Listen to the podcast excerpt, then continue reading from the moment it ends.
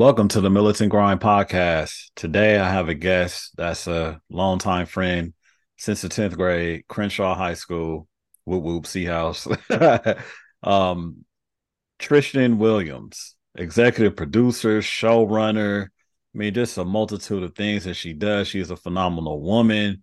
And let's dig into how she came from her humble beginnings to where she is now. Trishtan, how are you today?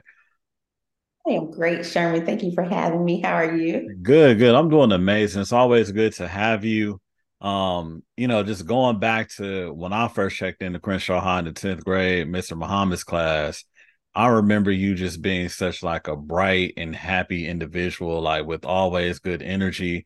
You were one of those kids that I looked at and I was like, what is making her so happy every day? You know what I mean? like, like what is it? You know, so I want to go from like you being raised in South Central during that time in an environment where, you know, it wasn't really, you know what I'm saying, conducive to be happy and have joy. You know what I'm saying? So how how did you grow up and how did you become, you know, like where where did you get this sense of self from? You know what I'm saying? Well, I think I got my sense of self from my mother, Vanessa Williams, and my sisters. Uh, I have four sisters, including me, five girls, no boys. Mm-hmm. And in the house, even though we grew up in the hood and everything you just mentioned, just not the greatest environments outside of the house, I think my mother did a great job of cultivating a space of, for me, purity and happiness. My mother wasn't moody. She didn't play that. She was stern. She was honest mm-hmm. about our grades, honest about cleaning up like any other parent, but she just wasn't a toxic or negative person. And so I really like woke up every day with joy. And I think it's also just in me because I do have a different personality from my sisters. I'm like super bubbly, but mm-hmm. I do give credit to them because I watch all of my sisters and that gave me the liberty being the youngest child of like I want I want this from you, I want this from you, I want this from you. And I think I've created this person since a little girl of like what the perfect little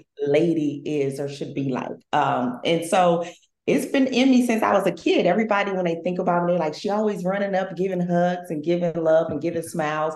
When I was yeah. a little kid, I used to get the Peacemaker Award. I was just, I cared about other people. I still care about other people. So mm-hmm. if I was always like a popular kid from elementary through high school.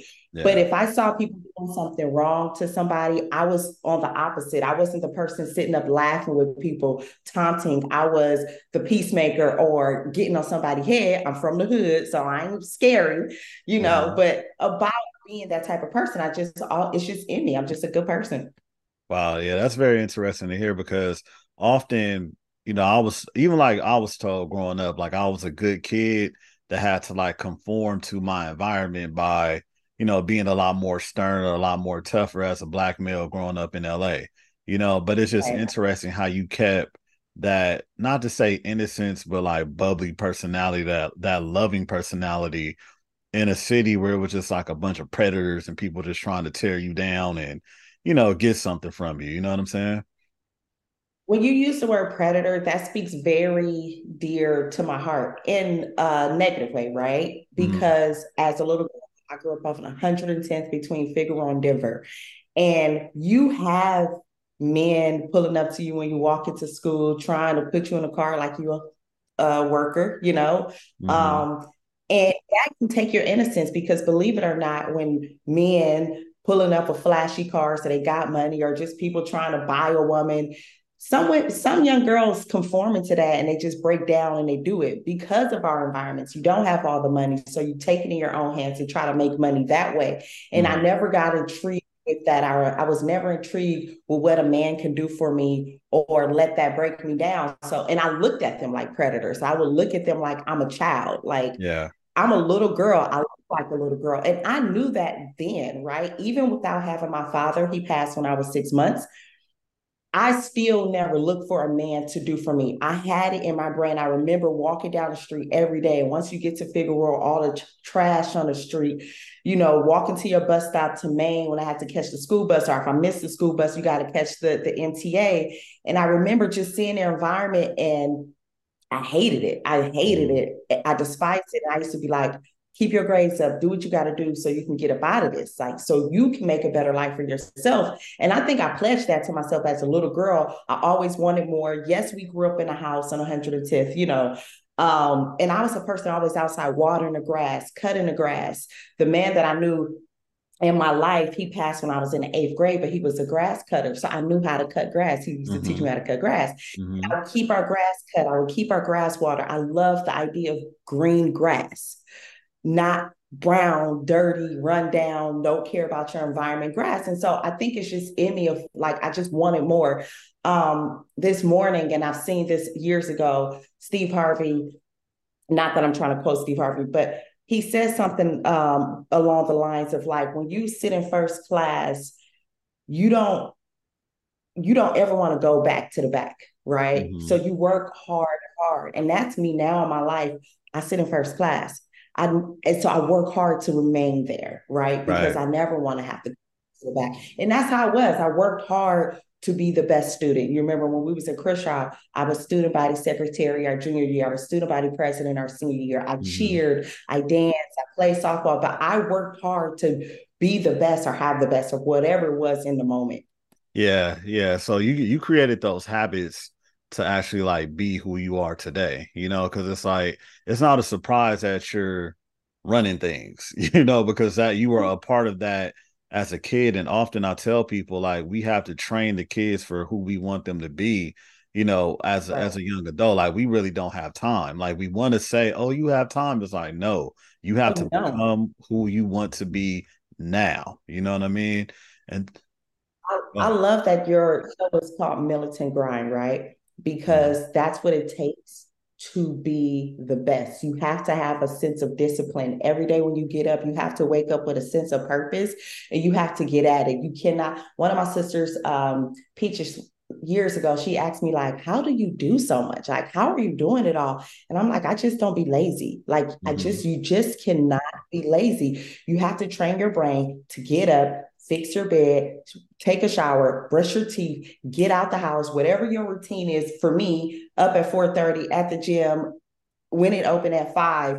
But you have to train yourself. And that's how I train my son. Well, that's all he sees. And so yeah. I see the difference in him other kids where he's going to be successful because he had that militant grind, right? Yeah it's important right now. Like your habits and who you are is going to define who you're going to be as an adult. Because if mm-hmm. you don't have that level of discipline, it's not easy to cultivate that. You can train yourself, but it's easier when you're young. It's like anything. If you're a gymnast, you're playing basketball, whatever it is, you train that when they're kids. Right. That now that is mold, and now you're just perfecting it over years. You're not trying to jump into something new.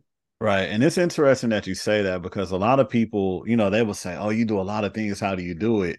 And I'm like, it's not really like what you do is what you don't do. You know, like I don't watch TV like that. I don't watch Netflix. You would be surprised at how much productivity you could get done in two hours, you know, of not watching your favorite show. Like, oh, I binge watched the show. I watched it. I'm like, I mean, no offense to people watching shows, but then it's like, it just depends on your mission in life. You know, if you're going to take on a heavy load, you just have to be careful about where you choose to place your time. You know what I'm saying?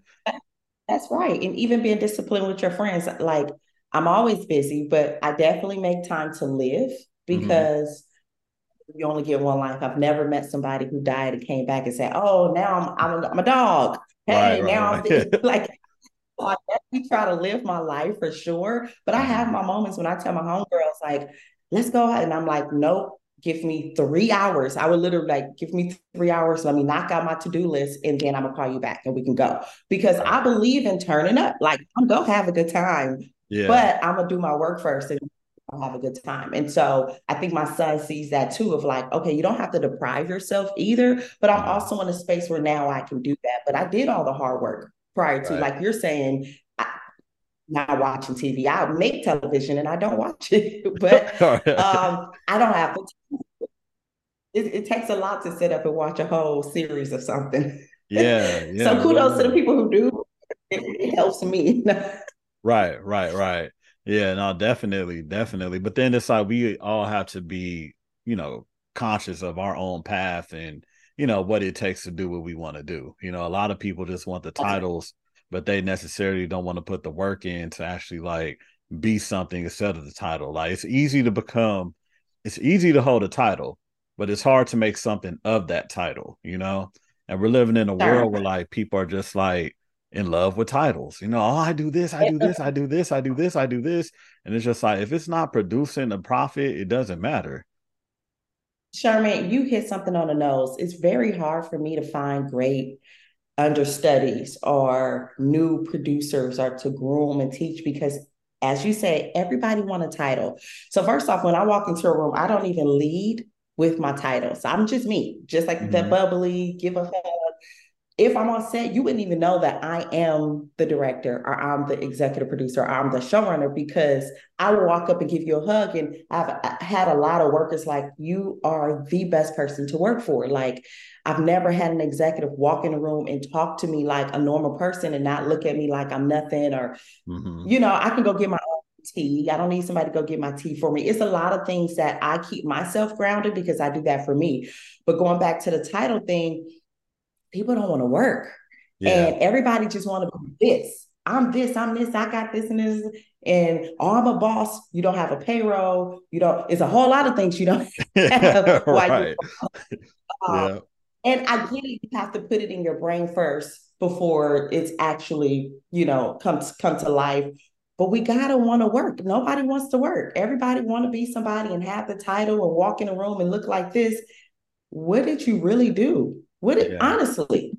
Yeah. What what did you do to deserve that? And I don't know. I, that I guess because I've always felt like something my entire life that the titles does it doesn't define me. That's how I make my money, but it's not who I am. And so I I I'll be damned if every anybody ever just put that on me and that's like, oh no, that's just how I make my money. That's just mm-hmm. the titles now because I put in the work of where I am, but I'm so much more than my title. Like I'm so much more than these titles. Right, uh, right. But yeah, I wish I just wish we wanted to work. The pandemic didn't help because everybody like how can I uh, do something without going to work? You know, right? But yeah, that's interesting. I remember the uh, movie Boss Baby came out, and my daughter was saying like, "I'm a boss baby." I was like, "No, we about to cut this out right here, right now," you know, because I just don't want her to think that like something that's just given. Like, no, nah, you have to earn these titles, you know. So I just try to not, you know, with my kids, I don't want them to have like a false sense of self. You know, it's like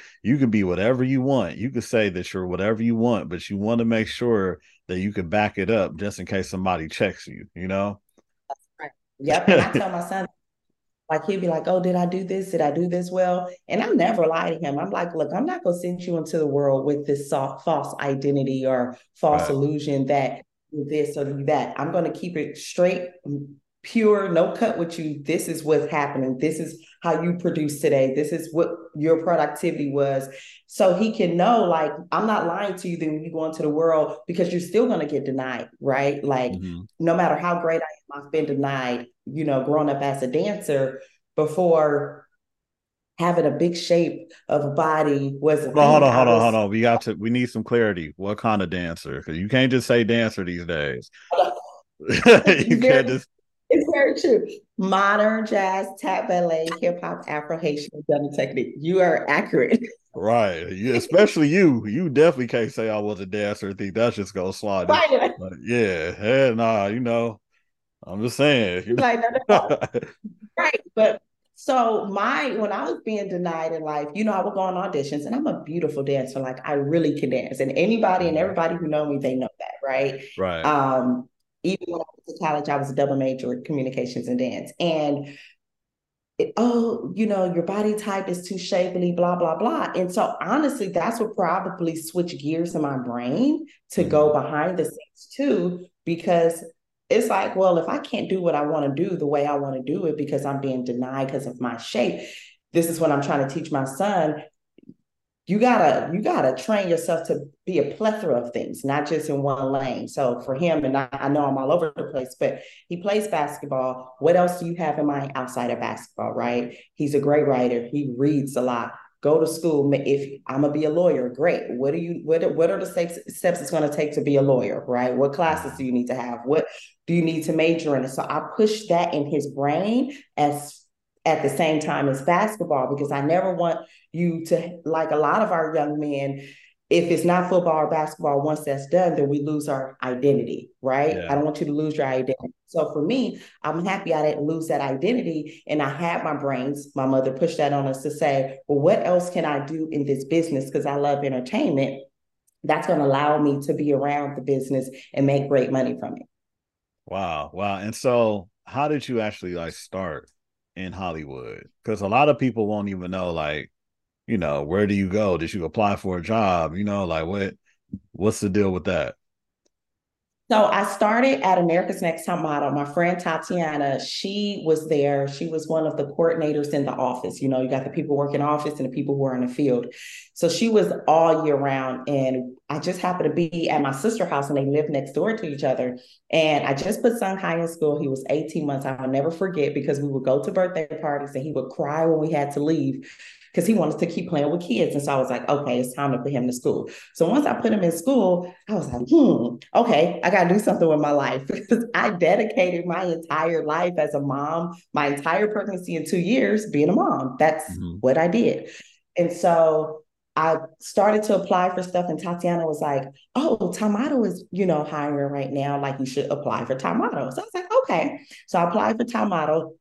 I remember Javi, he gave me a call back and he was like, Wow, you're amazing. Your resume is great. We only have PA positions. I hope that doesn't offend you. And I'm like, offend me? Like, no, you got to crawl before you walk. Yeah. That's when you have a sense of self because you're not trying to be somewhere without putting in the work. Everybody, mm-hmm. I don't care you go to school, whatever, you have to crawl before you walk. You got to put in the work. So I was like 100, like, I'm just happy to be working, right? Yeah. So and I have that mindset like, whatever I'm gonna do, I'm gonna do it the best. I'm gonna be the best at it. Mm-hmm. So I was the best PA, right? So you that show you you uh filmed for two months. So we were filming for two months, and afterwards they kicked two PAs to like wrap out. So I was one of the PAs that they kept. And then Michelle Mock over on the casting side, she was like, hey, I've been hearing so much about you and you working hard, your work ethic and your personality. Like, I would love to bring you over in casting. Like, that's what it takes to be a casting producer, director, whatever. So I was like, okay. Mm-hmm. So now I'm a casting PA. Um, and I remember we were casting for a show called Suicide Girls. And she was like, Look, I've never traveled a PA before, but it's something about you. I'm going to travel you. So I ended up traveling with the team and was over New York with mm-hmm. uh, Carrie. And before I, th- th- we did great with the casting. Before I left there, I got a call from Top Model saying, We want you to come in and interview for AP. We talk about five months in the business as a PA, you know. So mm. most people are in the business PAs for five years, two, two years, five years or more, depending on what you're doing in your work ethic. And so yeah. I was just, the thing is, whatever you're doing, do it the best. And that's what I was doing. I was just doing it to the best of my ability. Mm-hmm. And flew in. I remember, like, remember like yesterday, I had a pink velour sweatsuit on when we left New York, and I didn't have enough time to go change, so I went straight to the office like that, and I interviewed like that. And I was like, I walked in the room, and I was like, "I'm sorry, I have this velour sweatsuit on. I would have gotten dressed for you all." And they were like, "Oh," so kind of like broke the ice, and it was a mm-hmm. great interview. So ultimately I ended up getting the AP position and it was just down here from that. I was AP, then the next uh, season I was segment producer. Then I went on to produce uh, the NBA Summer Dreams, and then I was the uh, lead producer for Top Model. Then I went on to produce America's Next Top Model, and it was just climbing. I mean, um, the Amazing Race, and I was just climbing from there. Like mm-hmm. every because when you have it, you have it, right? And right. so I know how to produce. Um, you watching them, you study for it. It's just a matter of opportunity, right? And so mm-hmm. for me, that's how come I give so many people opportunities because that's all you need, right? If that's what you're going to be good at it. I have some people I give opportunity to, and they're not good, and I don't call you back, and you probably don't want to use me as a reference because I would never say anything bad about a person, but don't use me as a reference because I don't want to say no, this person wasn't the greatest. But when you're in those positions, when you a person give you opportunity, you got to be ready, right? Like mm-hmm. they say, stay ready so you don't have to get ready. And I was yeah. ready. Honestly, it was just my time. God put me right in the right position in a path, and it was just my time. Yeah, that that sounds like it was nothing but God. Like the way it all just happened. You know, like your sister living next door to uh, you said John, what's the name? Well Tatiana. Tatiana, right, right, right. and then it's like you know in high school you you know you were a part of leadership and did all these things which is actually the skills that you you know needed to be a producer you know yes. like you really have to be like all over the place you know what i'm saying so and i know because i was a pa before and trust me it is not for the faint of heart that is a tough one you know it's tough job. yeah it's, it's super easy tough. Um, yeah. actually work the hardest yeah yeah they do they do. I remember when they were like, uh, I was working on a movie with Tichina Arnold, and the guy was like, "You see these earrings in her ear?" and showed me a picture. Go downtown and look for these same earrings. I'm like, what? You know, so exactly. So it's like the most random thing. Like, yeah. how was Right. Did you find them? No, I found something that was similar to them. Yeah, you know, but it was just like, what is going on? But you, you know, you just have to be on your feet. You got to think on your feet. You got to be creative. You got to be on it, you know?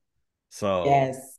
Yeah. Yes. Organized. And as a producer, you're the first person to wake up and the last person to go to sleep. And people mm-hmm. think they see the glitz and glam and like, oh my goodness, like once your show air and all of the accolades that come from it, but the work, like when yeah. you see me grinding in airplanes and the work it takes to be that person and mm-hmm. keep uh smooth production and efficient production. And everybody is like i think for me happy for the most part and takes a lot of work. Yeah. And, and knowing a lot of different personalities all the time. So even for my personal stuff, I have to put myself to the side to make sure that I'm being coherent with my with my team and what's going on with them, or just seeing something off with a person and like giving them a moment. You know what I mean? Cutting production short some days so people go go and rest. I run my productions on 10 hours, not 12, because I believe that you get the most productivity out of people when they're rested or they happy they had an opportunity to go home yeah. to eat properly with their families. And so i'm thinking back to this little sweet girl right of caring about people. I'm actually thinking about people and not just thinking about the production solely. And to me that's what has cultivated a great world in my on my productions. Yeah it's great that you implement that. You know one thing that i've noticed when it comes to productions is like everybody is working together in unison to make one product, you know, and then you have to see it through somebody else's vision. Like, I just really wish people knew like the daunting work that it takes in Hollywood because I've been behind the scenes a few times and I was like, man, this is no joke. Like, you have to be the ultimate creative person, you know, as well as like rule with an iron fist, you know. That's yeah. yeah, it's it's a lot. But I do it with a smile. I do it with grace. I love what I do, honestly, Sherman. I really, really love what I do. So I don't feel like I'm working. I feel like I'm just creating all day. Because the hard part is in the office of putting it together. To me, once I get in the field, I'm just executing what I thought or how I thought we should go about it, how we should shoot it, when we should shoot it. So I'm just executing my plan. Um, I do love documentaries mm-hmm. because it's something about telling the story in the moment is harder than reality, right? Because you're not going off a set schedule. Like, yes, you have your shooting schedule that you create, but you have to then go and extract what you just shot and then mold the story. It's not molded for you already because things are happening and turning, things are happening that you didn't expect to happen. And right. so whatever reason, I love the difficult stuff, right? so, right. So that's that's me. I just I love it so much. I really do. I'm like, really like thankful say, to be like I executive producer a docu series called Black Business LA, and the uh, filmmaker that's actually directing and editing it. I'm just like, how are we gonna go from like all of these hours of interviews into like one hour? You know what I'm saying? So it's pretty amazing that you love that because I, I was like, man, I yeah, you got it because I'm not, you know, it's not.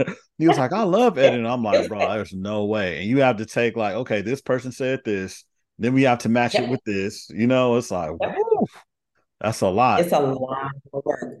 But for whatever reason, it's like Tetris. It's like a puzzle. It's putting it together. And yeah. so that's what makes it fun. Like pulling our we shot this this day and shot this this day, and I'm gonna put it in this scene. And you the world doesn't know. Like these are completely two different days, but you said this perfect little bite perfectly for me, and I'm gonna put it here you know, whatever. You have to find the story sometime and put it together, like, yeah. you know, just so it could be clean.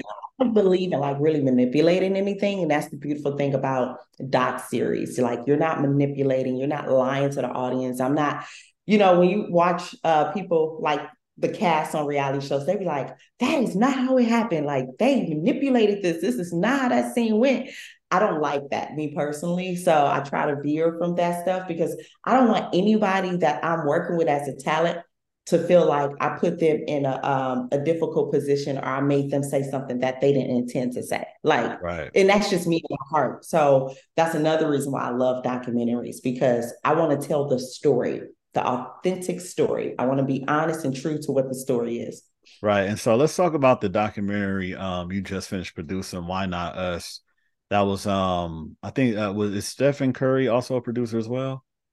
Yeah, yep, that's pretty, executive. Yeah, that's pretty interesting. So I went to your premiere. I was quite like, you know, I loved it, you know, because me, I'm a product of HBCU, Morehouse. But then I also know the challenges that, we um we face, you know, just trying to get recognition. Like a lot of times I would tell somebody like, yeah, I went to Moore. They're like, Morehead? Like, what? What is it?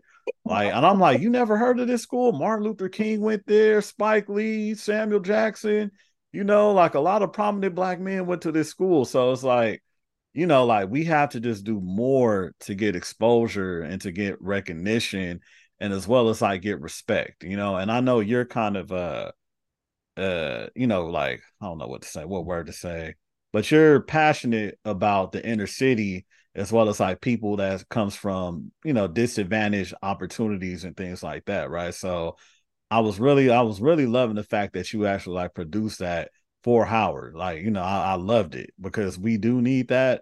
But then it's like, you know, what were what were some of the challenges that you probably faced that wasn't in the documentary that you've seen, you know, while you were filming it?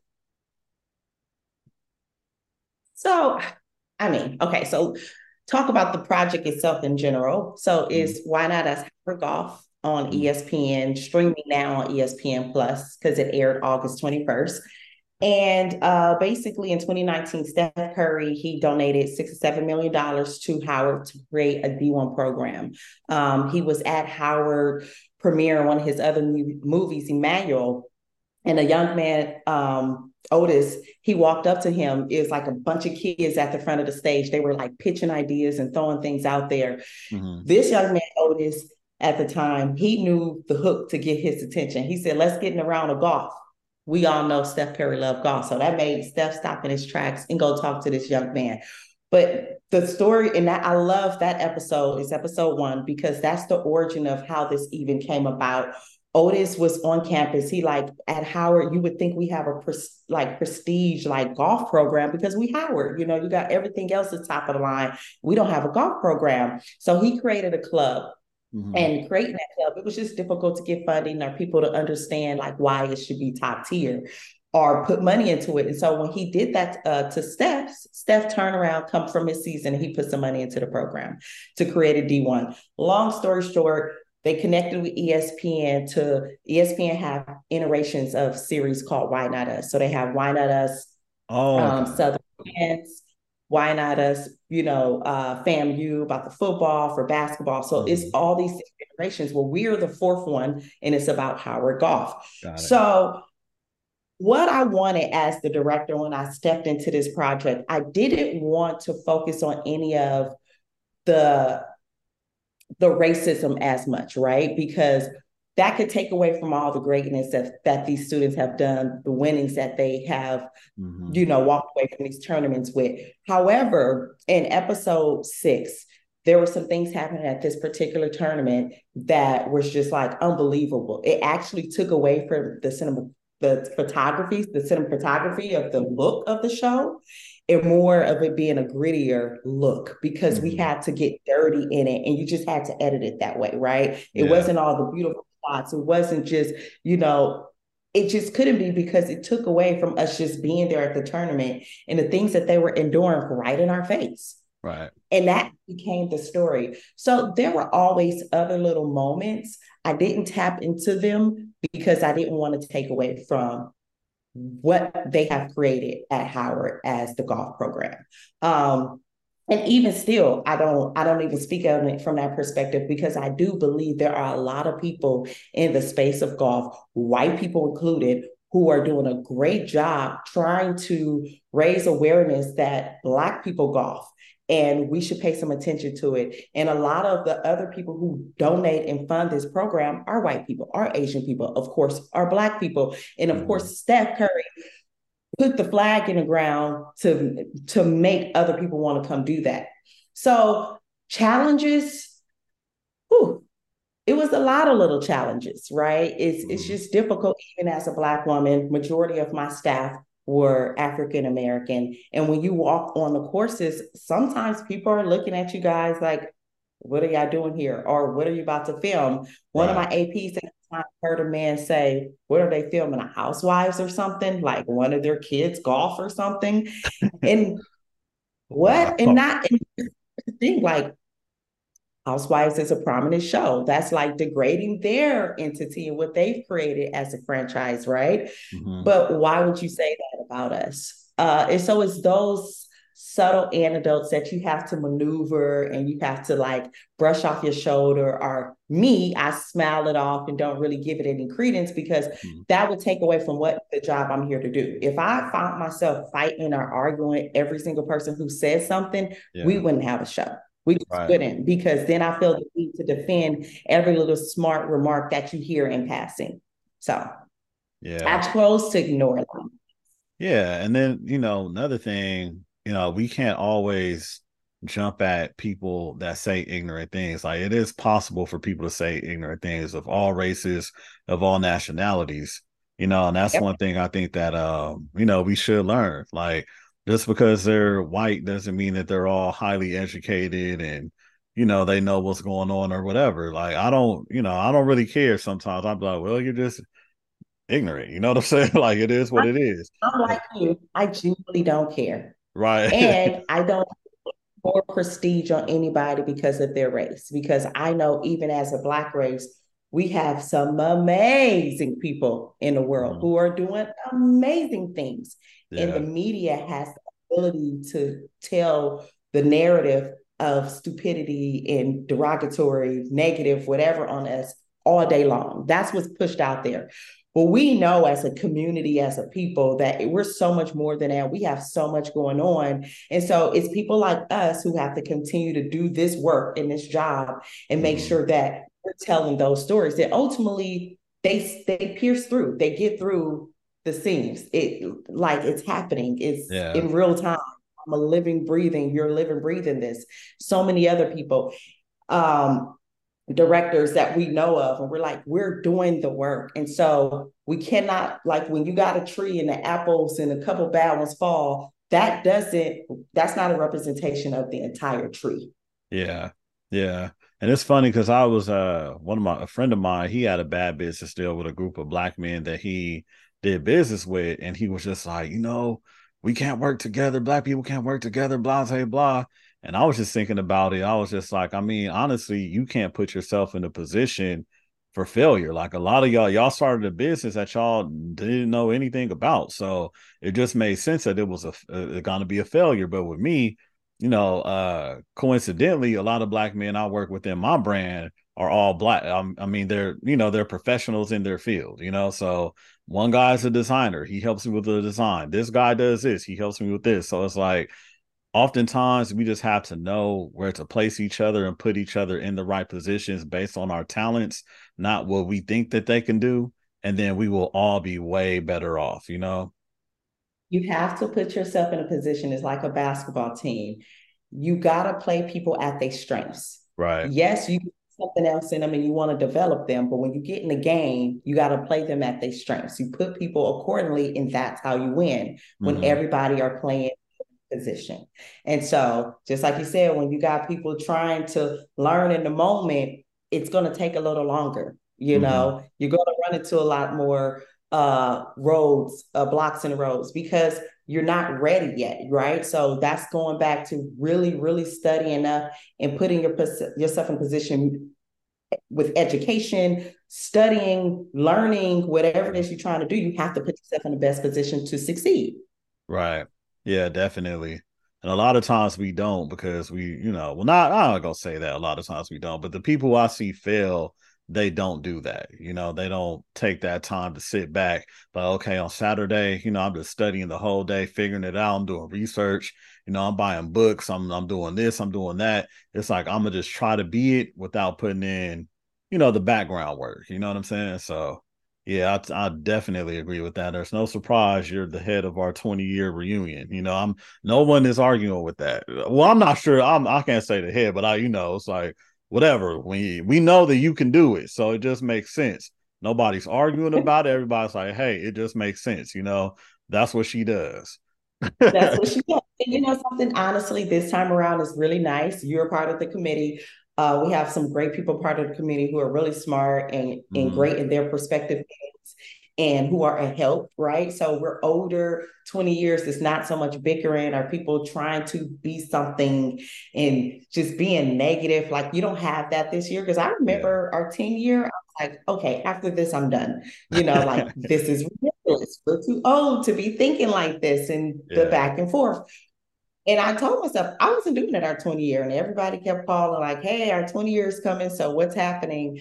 And I was like, that's the badge of armor that you took when you was in high school, right? This is the mm-hmm. oath ultimately you said that you would take on. And right. so I'm honoring that.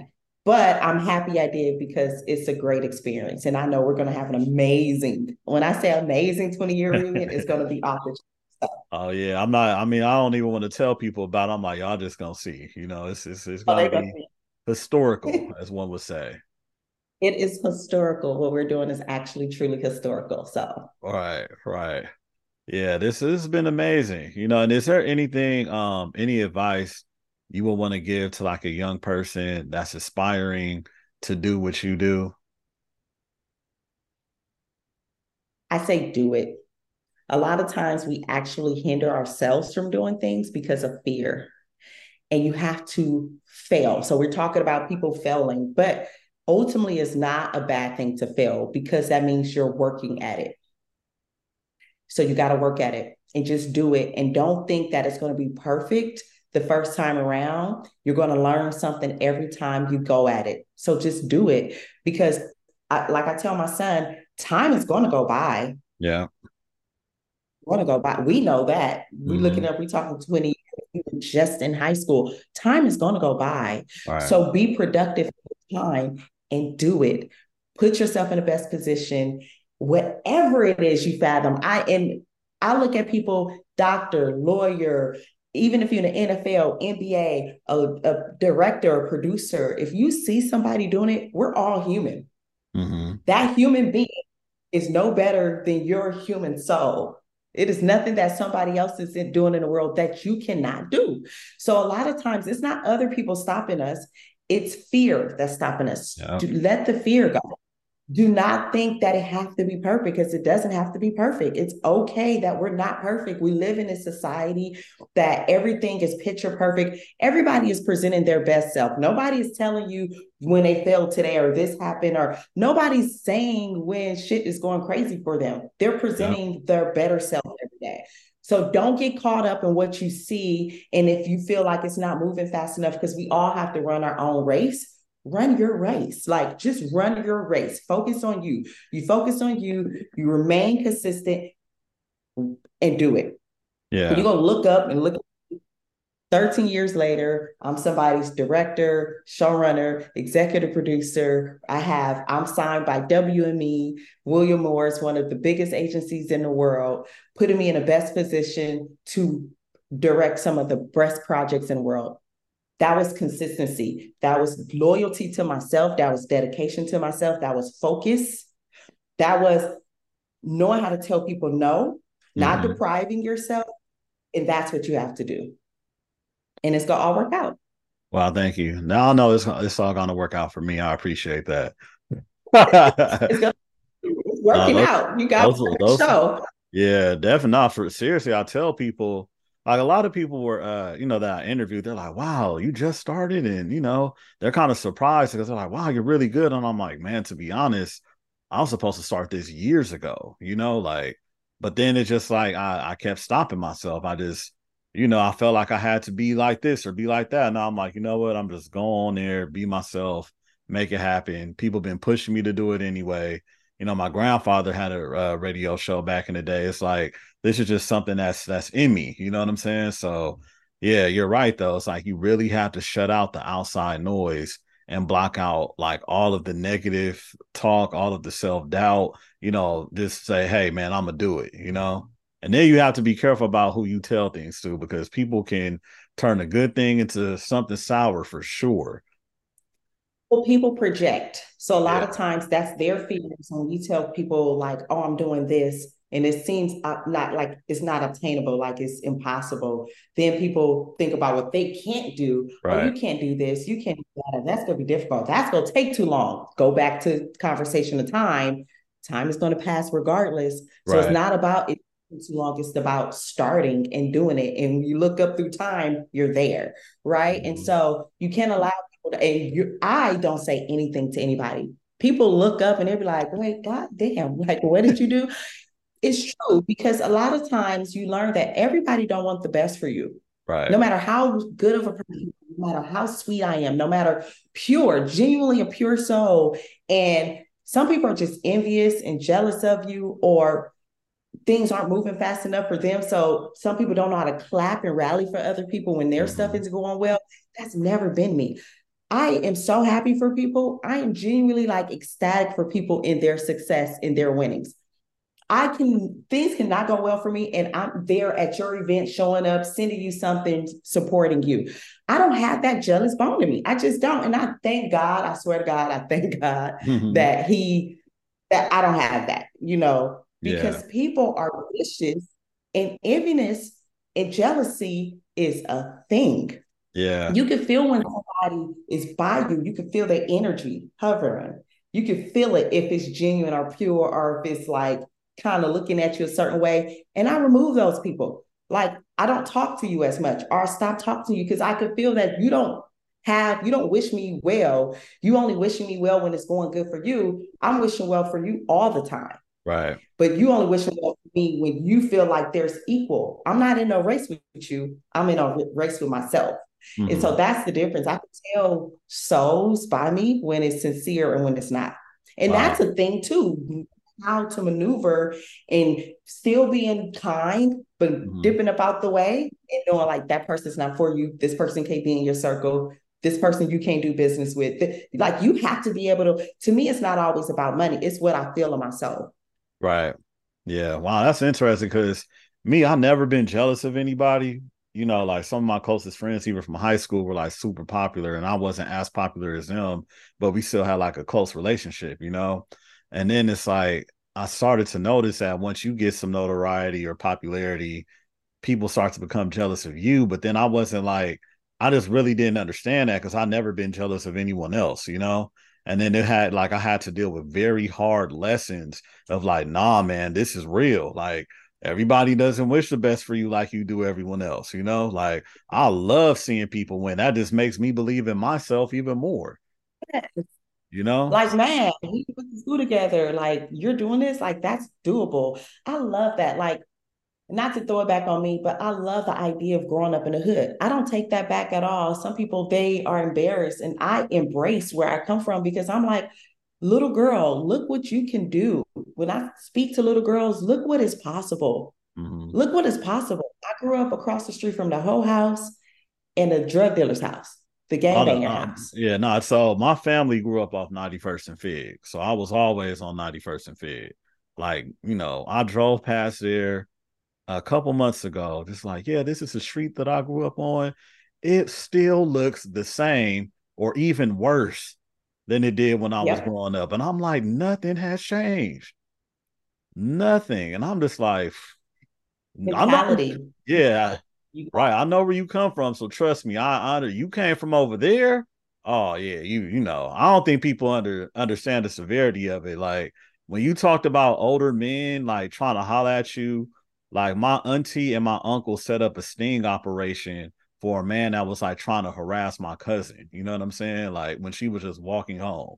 You know, so yeah. it was like, yeah, it's it's serious. He ended up going to jail. You know, my auntie didn't play that, but it's just like, man, you know, it's, it's pretty intense. Like the mentality, the stuff you got like across the street was a drug house, people rolling up on the street back and forth every day. It's like you don't see anything that will make you say, okay, I want to be a greater person in life. Like you really have to psych yourself out.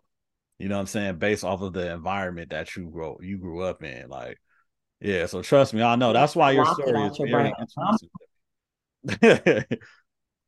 Thank you mom was on it. She's like, you guys do not talk to them boys across the street. Do not talk. Like, you do not. And so I never did. I never did. You know, I listen. I was again, I, I had my sisters to look up to to say, okay, I'm, I want to do this, I don't want to do that. And mm-hmm. I just stayed the narrow path of like focus and and pure dedication to myself of what I was trying to get done. Yeah. Yeah, and, and we we see the fruits of that and I would love for you to continue to share your story with individuals, you know, that grew up in the inner city, because they definitely do need it. They need to see what's possible. They need to see us becoming something, you know, rather than what they see. And one thing that I do admire is your initiative to uplift the inner city and people in the inner city to like just give them a chance, you know, because nowadays, you know, uh, Granny said off 65th and Western, and you will just mm-hmm. be surprised about the people walking around in the neighborhood now. You know, the neighborhoods that we try to escape. You know, you'd be like, what? what? Like, I've never seen this growing oh, up, you know? Gentrification is a thing, but you know, people look at it as a bad thing. I look at it as love, right? Mm-hmm. And just where where's the bad thing is that we get into these homes or somebody in your family, your mother, daddy, grandmother, whoever left you a home, and then you go and sell it. Right. Don't sell the homes. It's not to deprive or uh, keep anyone from coming into the community, but keep what you have, you know, yeah. and encourage us to also buy homes there too. Don't feel like, oh, we grew up here. I can't buy a home there. That was horrible. It don't have to be a home that you necessarily live in, but it's a home that you can have investment property in, right? And so we mm-hmm. have to change our thinking of like, oh, I'm getting successful so I can move away. I never yeah. had that mind mentality of I want to get successful to leave and not acknowledge my environment. It was always, yeah. how can I make my environment better? What can I do? What can I gain to come back and plant some seeds so then we can make this environment better, not yeah. run away from it and it never gets better, right? And so that go back to my son. My son is smart. Everybody mm-hmm. knows that. My son is brilliant. He's an amazing basketball player. He had offers to go to all the schools. He could go anywhere. Mm-hmm. And I said, no, I went to Crenshaw. All my sisters went to Crenshaw. We are great, great representation of what that looks like coming out of an inner city school. And I put him in Crenshaw. What? He started his first. well, he's not there anymore. He was there for the first semester. When mm-hmm. it came to basketball, he didn't care for the coach rightfully so. I also believe in being in an environment where someone is truly because he's loved in a certain capacity. Yeah. Then you have people knock you off your block because you're not deprived. Oh, you're too spoiled. Oh, you're, you know, what if your parents are not around? What's like, he's going to be fine because yeah. he's self-driven and self-motivated, but he's not going to be put in, in, a position where you have some people have this teaching as a coach or a, of, of a team I got to break you down to build you up. No, yeah. you're not gonna fucking break myself down because no, why, right. why, why are we looking for you to break him? No, we don't need that. So he didn't like that environment. He's now at Manual. So it wasn't Manual okay, Arts. Let me go take that Manual Arts. You put your son at Manual Arts for real? He's at Manual right now. So first semester, his ninth grade first semester, he was at Crenshaw. Mm-hmm. Then when he realized that wasn't going to be the environment for him to play basketball. Because I had a whole thing. Oh, we about to do it. My son about to play. I'm about to throw a bunch of money in the Crenshaw and all of this. Doing the same thing at Manual now. Wherever my son go, it's going to be cultivated to be the best. Period. Yeah. Because yeah. that's what we should do. And when that plan didn't work out, then all the coaches and different people are talking to him, and that was going to be the best fit for him to go play point guard as an varsity as a freshman. Mm-hmm. That's where you at. It the thought never changed. Oh, it didn't work at Crenshaw, so let me go to the school of Bunkley where he got into. Let me go to Sierra Canyon. Yeah. You know, a lot of these our institutions and they're already their communities are built up. So I'm gonna take my resources and go give them some more. They are who they are. Why don't right. we build up our inner city schools? Our inner city schools are not great because we're not giving them attention. When I'm at the parent meeting, me, me and his dad are the only black family, right? So it's a predominantly a Hispanic school now, Emmanuel. Mm-hmm. We have to do a better job of going to our PTA meetings, going to coffee, as they call them now, coffee with the principal, going to the Black Student Union meetings as parents, and being involved within our community. It will not change if we don't change it. Right. It won't. Right. We don't we don't think that we have the power to do that. You know, my kids the are in the they're Our in the matter. Yeah, they're you know, I'm in the valley, so their school district is a Las Virgenes, and the way they implement family in the school is like crazy. That family movie nights, you know, family yeah. back to school nights, family this, family that. I'm like, golly, like I was just like, I'm quite, you know, it's like I know the teacher, I know who the principal is, I know who the other parents are. But I was just thinking, like, I don't think my parents were ever this involved in my school. I don't even think they ever even met my teacher.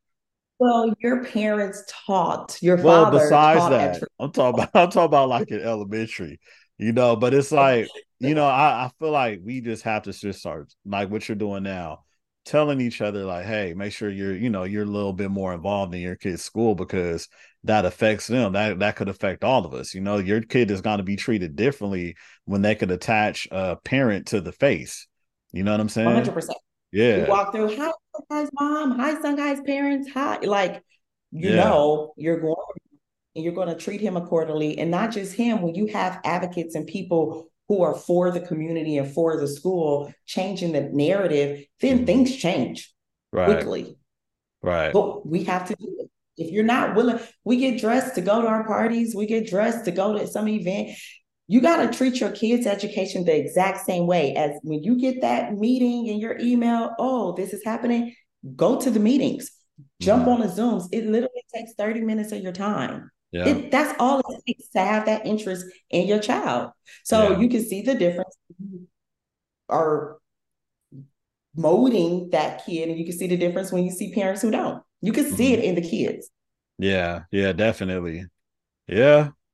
Yeah, it is a different time. I'm like, I gotta get on another Zoom. Oh my God. Or like, you know, like, but then I do it, but I'm just like, I just didn't, you know, grow up with that. You know, I like, you know, I don't even like I said, I don't think my parents even knew who my elementary teachers were, but yeah, you definitely, you know, that definitely does make a difference.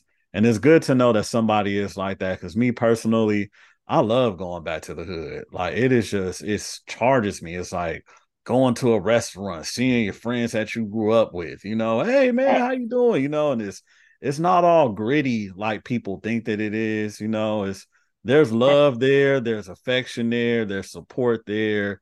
You know, we have everything we need. Like every time I go to Simply Wholesome, I see somebody I know. It never fails. You know, we have everything we need, and we'll have more if we put our efforts and energy into it. Right? It's just mm-hmm. like even you driving down the street in certain communities. It's like, oh, their pavement is better. Well, guess what? If you driving down your street, instead of thinking, damn, this street is bumpy, what you do, you go and you do a petition, you go to the city, you write it up, and you bring some awareness to it so they can come fix it. If you just complaining about everything all the time, you're not putting any action behind that complaint or that thought, then it's just a complaint. Yeah. It doesn't matter. You're a part of the problem. Right. Yeah. I I created like a barrier where I just don't want to hear complaints. I'm more so like, Period. know, let's let's fi- let's figure something out. Well, okay, well, all right, what we doing? What we doing? Right. I'm so solution oriented. I do not care. Okay, you presented it. What's the solution? Period. We're not gonna keep talking about it. Yeah. Yeah, and unfortunately, you know, we grew up in a society where it's like the only power we thought we had was complaining to each other. You know, I didn't, mm-hmm. and I uh, lived in Redondo Beach at a time, and they were gonna strip down the pier and create like a mega pier or something, like do this big construction people were going hard. They were like, You are not building this pier. They put out like flyers at my door. Like they had people at the farmers market talking about it, passing out flyers. I was like, What? You know, like, and they mm-hmm. actually stopped it from happening. And I didn't right. even know that like people could have that much power until I like, you know, went around the other socio-economic class of people, I was just like, damn, you know, like we just would have been like, you know, we just would have been like, oh, they're building pier. Okay. You know, oh, all right and just moved on. But that just shows you the ability of politics, right? And yeah. influence. And why do we think voting is so important, right? Because if it wasn't important, they wouldn't prevent you from voting. Or if you got this strike or whatever, we're we're taking your voting rights away. That's how important it is. Mm-hmm. Your voice. That's how important it is for change. And if you don't have the power to vote, then guess what? You're not a part of the change. So we also, I tell myself, my son, don't ever find yourself in jail. Don't ever find yourself in a position where your rights are ripped away from you from yeah. participating in your world and making a difference in this society. Don't put yourself in a position because that's what they want. Yeah. So we got to stop like glorifying the stupidity or always in jail. No, that's not that's not a thing. Stop it. That's horrible because you're promoting and perpetuating more of this cycle of the stupidity and ripping our rights away from us as Black people mm-hmm. to limit our voices. We have to understand do not go get a record. Right. Don't get a record. Right. Yeah. I'm with you with that. I never, I never been booked or anything like that. Thank the Lord, because I, you know, I know it's easy for us too, but you know, it's just you know, people brag about. I remember uh, I went to an event. The guy was, I just got out and did 20 years, and I'm like, so you know, like I, I mean, that doesn't do nothing for me. Like, what? What? Do you, okay, you know, like, what's the? Am I supposed to look at you better? You know, you put yourself in a position to to deal with that. And then, like, one thing I do like what you said at uh, the Songhai is that you can't put yourself in these positions. And a lot of times, you know, we tend to be like free somebody that did a crime or free somebody that did, you know, something horrific to somebody else. And it's like them going to jail is a result of you know, them being like treated unfairly or something. That's like, nah, man, we have to be accountable. Like you put yourself in these positions to go to jail. You know? And here's the thing when you go to jail, now here's the flip of that conversation. Mm-hmm. When you get out, don't continue to do the same thing or promoting that as if it's okay because you saw what it did to you. Go into the community or be honest about it. Say that's not where you want to be. Yeah. But we're out straight knuckleheads and still pushing this narrative as if it's done some great for you. Right. It did not. Right. And it's not going to do any great for anybody else who go down that path. Like we have to start thinking better and doing better. Like right. what's wrong with being an educated black man or educated black woman? What's wrong with that? What's wrong with pushing the the the, the idea of higher education? I'm also an advocate education in terms of an institution isn't for everyone. It's not. People learn differently. You don't have to go on a college campus to learn what you need to learn to do something with yourself. You don't. And you cannot make people feel bad for not doing it either. Right. So figure out what that is for you and do it productively. Mm-hmm. Yeah. Because you can learn. You can learn. Yeah, you can learn on your own. Now I remember a guy telling me, like, yeah, instead of uh paying for a course. I just taught myself. I read these books, taught myself, and, and made it happen. Because all they're all they're gonna do is tell you to buy some books and break down the books to you. You know, something that you got to read the books anyway. School is where you are. Like I used to tell my son, he'll say something. I'm like, you got the World Wide Web. That was yep. a thing when we became kids who was coming up and AOL. Yep. You guys have the world in the palm of your hand. You can learn whatever you want to learn yep. right now. Yep. Period. You should be a genius. No excuse. Exactly. It's no reason or excuse to not know something if you want to know. Oh, I don't, they did this. No, nobody's done anything. Right. Let's stop blaming people and let's take accountability for who we are and what we want. Mm-hmm. Yeah, I tell my daughter that all the time. I'm like, whatever you want to do, you could do it right now. I used to have to walk to a library to get information. Like you have yes. no idea. I, if I had a cell phone, oh my god, I would have been, I would have been running the world by now. Like you have no, like I would have been addicted. Like what YouTube? I can learn all of this stuff. Like I just because I was big on information. I used to love to go to the library. You know, love it. You were. Yeah, yes. you can see like I got you know a gang of books. I got audio books. I got like a stack of books right here. You know they. I got books all yeah. over the place. You know, so Yeah, you're right though. We definitely have to feed our brains in any way possible. We can't wait for anybody. You know, we have to do it ourselves and be very self-sufficient. You know, so I'm oh. I'm with you. Good job. Good job. Trust me, I'm gonna see song. I'm gonna see Songhai name. I'm gonna be like and see him somewhere. Be like, hey man, I know your mama. You know. People do that to him all the time. People like, oh my God, mom, you're so popular. I cannot go somewhere without saying somebody like, oh, hey, Songhai, I know your mama. I'm like, I I know the city. I grew up on the east side. I went to Audubon Middle School, you know, then I went to Crenshaw. So I was uh, in around yeah. the city. I know everybody, you know, got yeah. family in Long Beach and Compton. You know, it's when you moving around, you know a lot of people. And oh, yeah. I've done it with Grace class. I'll be telling people, don't play with me because I got a whole bunch of people in all these areas that don't play about me.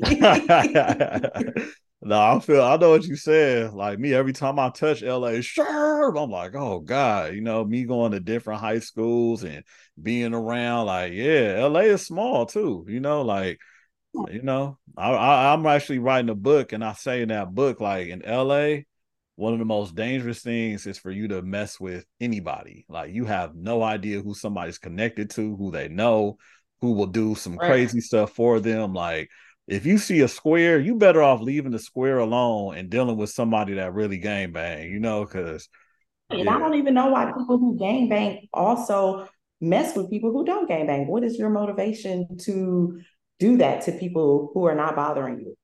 Yeah, I, I don't know. Bullies picking on them, you know what I mean? yeah. But yes, this was awesome. Yeah, Absolutely awesome chat.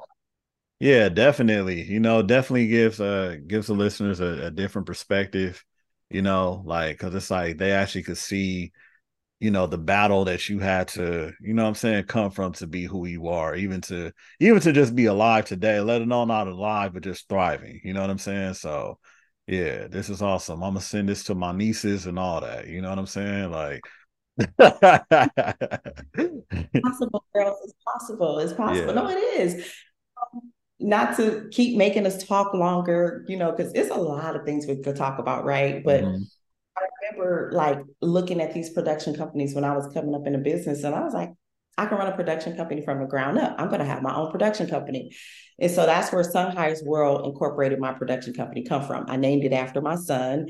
And now I'm just in a position where I attach my company to my projects and building from there, then I at some point will be the sole functioning production company and understanding what it takes to actually run a production company. But when we're growing up, where we come from, you don't know anybody or hear anybody who have these things or in the mm-hmm. business and behind the scenes. You know, we're always trying to be in front of the camera. And so it brings me so much joy that I have created that. And at one point, I am going to have a whole building in the inner city my production company, that's where I wanted to be, you know, like the facility It's already an establishment, but the physical facility it's doable, you know, yeah. and I'm happy that I was able to do that. I'm happy I'm able to show my son what's doable. And he, we call him behind the gate. We live in gated communities. Our kids grew up nothing how we grew up, right? But mm-hmm. That's how come I like that he's in an inner city school. So you're not deprived from the world or the real world or really things that's happening or you're isolated from anything. You see everything from all perspectives. I'm not keeping anything from you, but I'm also showing you certain lifestyles and what's possible. My son, when he flies with me, he's flying first class. So what I said earlier, bring it full circle about the comment Steve Harvey said, when you put yourself in a position, then you're going to then work harder to stay there. Mm-hmm. This is comfort it's not about thinking you're better than anybody or I'm here and you're there because I don't live like that. I live with grace. I don't like put anybody down. Um, but what's comfort for you? And I want my son to know what luxury is, what's comfort, yeah. uh, what's comfort in brain. You know, it's not always things or obtaining material things, but what's comfort for you? For me, it's not always designer clothes. Mine's is lifestyle, how I live, how I mm-hmm. travel, how I that's what's comforting for me. And I want to be able to continue that. Yeah, but don't let nobody define that for you. That's for sure. Right. Yeah. That's a good one. Cause me, I'm like, I, I told somebody that I'm like, I'm really a simple guy. Like all I need is like good healthy food to eat, to work out, and just spend time. Like, I don't really need too much, you know, but that's just me. Yep.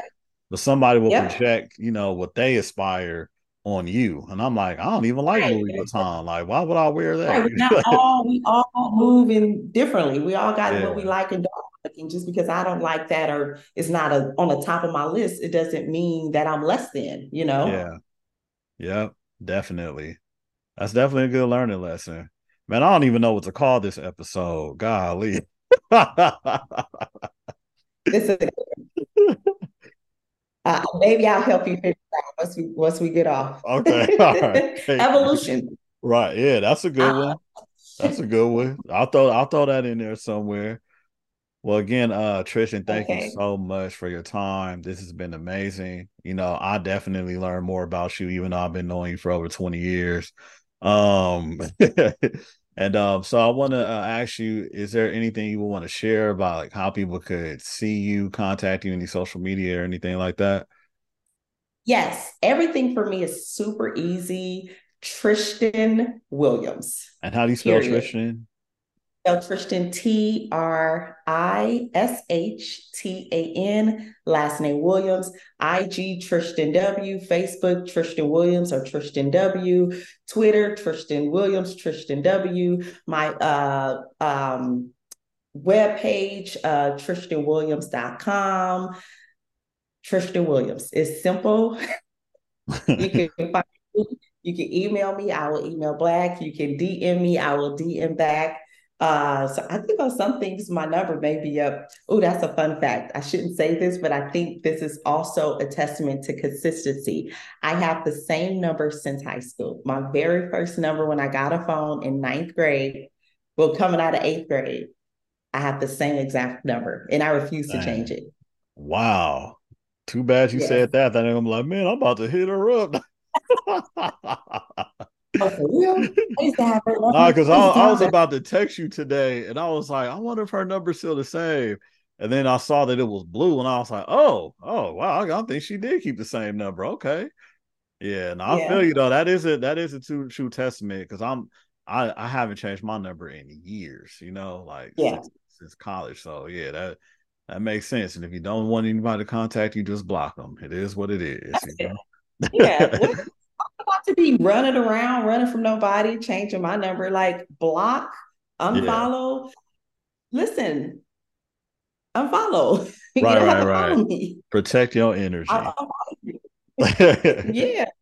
But I'm not about to make my life confusing. I'm going to be consistent. Right. And that you are. We see the fruits of that. Wow. Yeah. So again, hey, this has been amazing. You know, look forward to connecting with you again. I'm sure we hope we will. You know, hopefully you're doing yes, something for your birthday this year. You know, just let me know. you know, I throw the best parties. Yeah, you know this. the best parties. And I come to every single one of them. So just let me know. You know, I don't miss a Trishtan party. Mm-mm, oh, I cut, I cut I, everything out. I tell people it's so funny. They be like, damn. And it'd be so nice. And people who can't make it, you can't always make everything. But then when they see it, they be like, fuck. like, women and men, they be like, oh, I missed out. Hate if I miss your stuff. Yeah, because yeah, it's just nah, a vibe. I, yeah, I'm, I'm, gonna, yeah, I never, I never have. Nope. But yeah, thank you so much. I appreciate you so much for this. It was a great oh, interview. Oh, no problem. Thank you so much. Appreciate it. All right. Talk to you soon. Okay. Bye.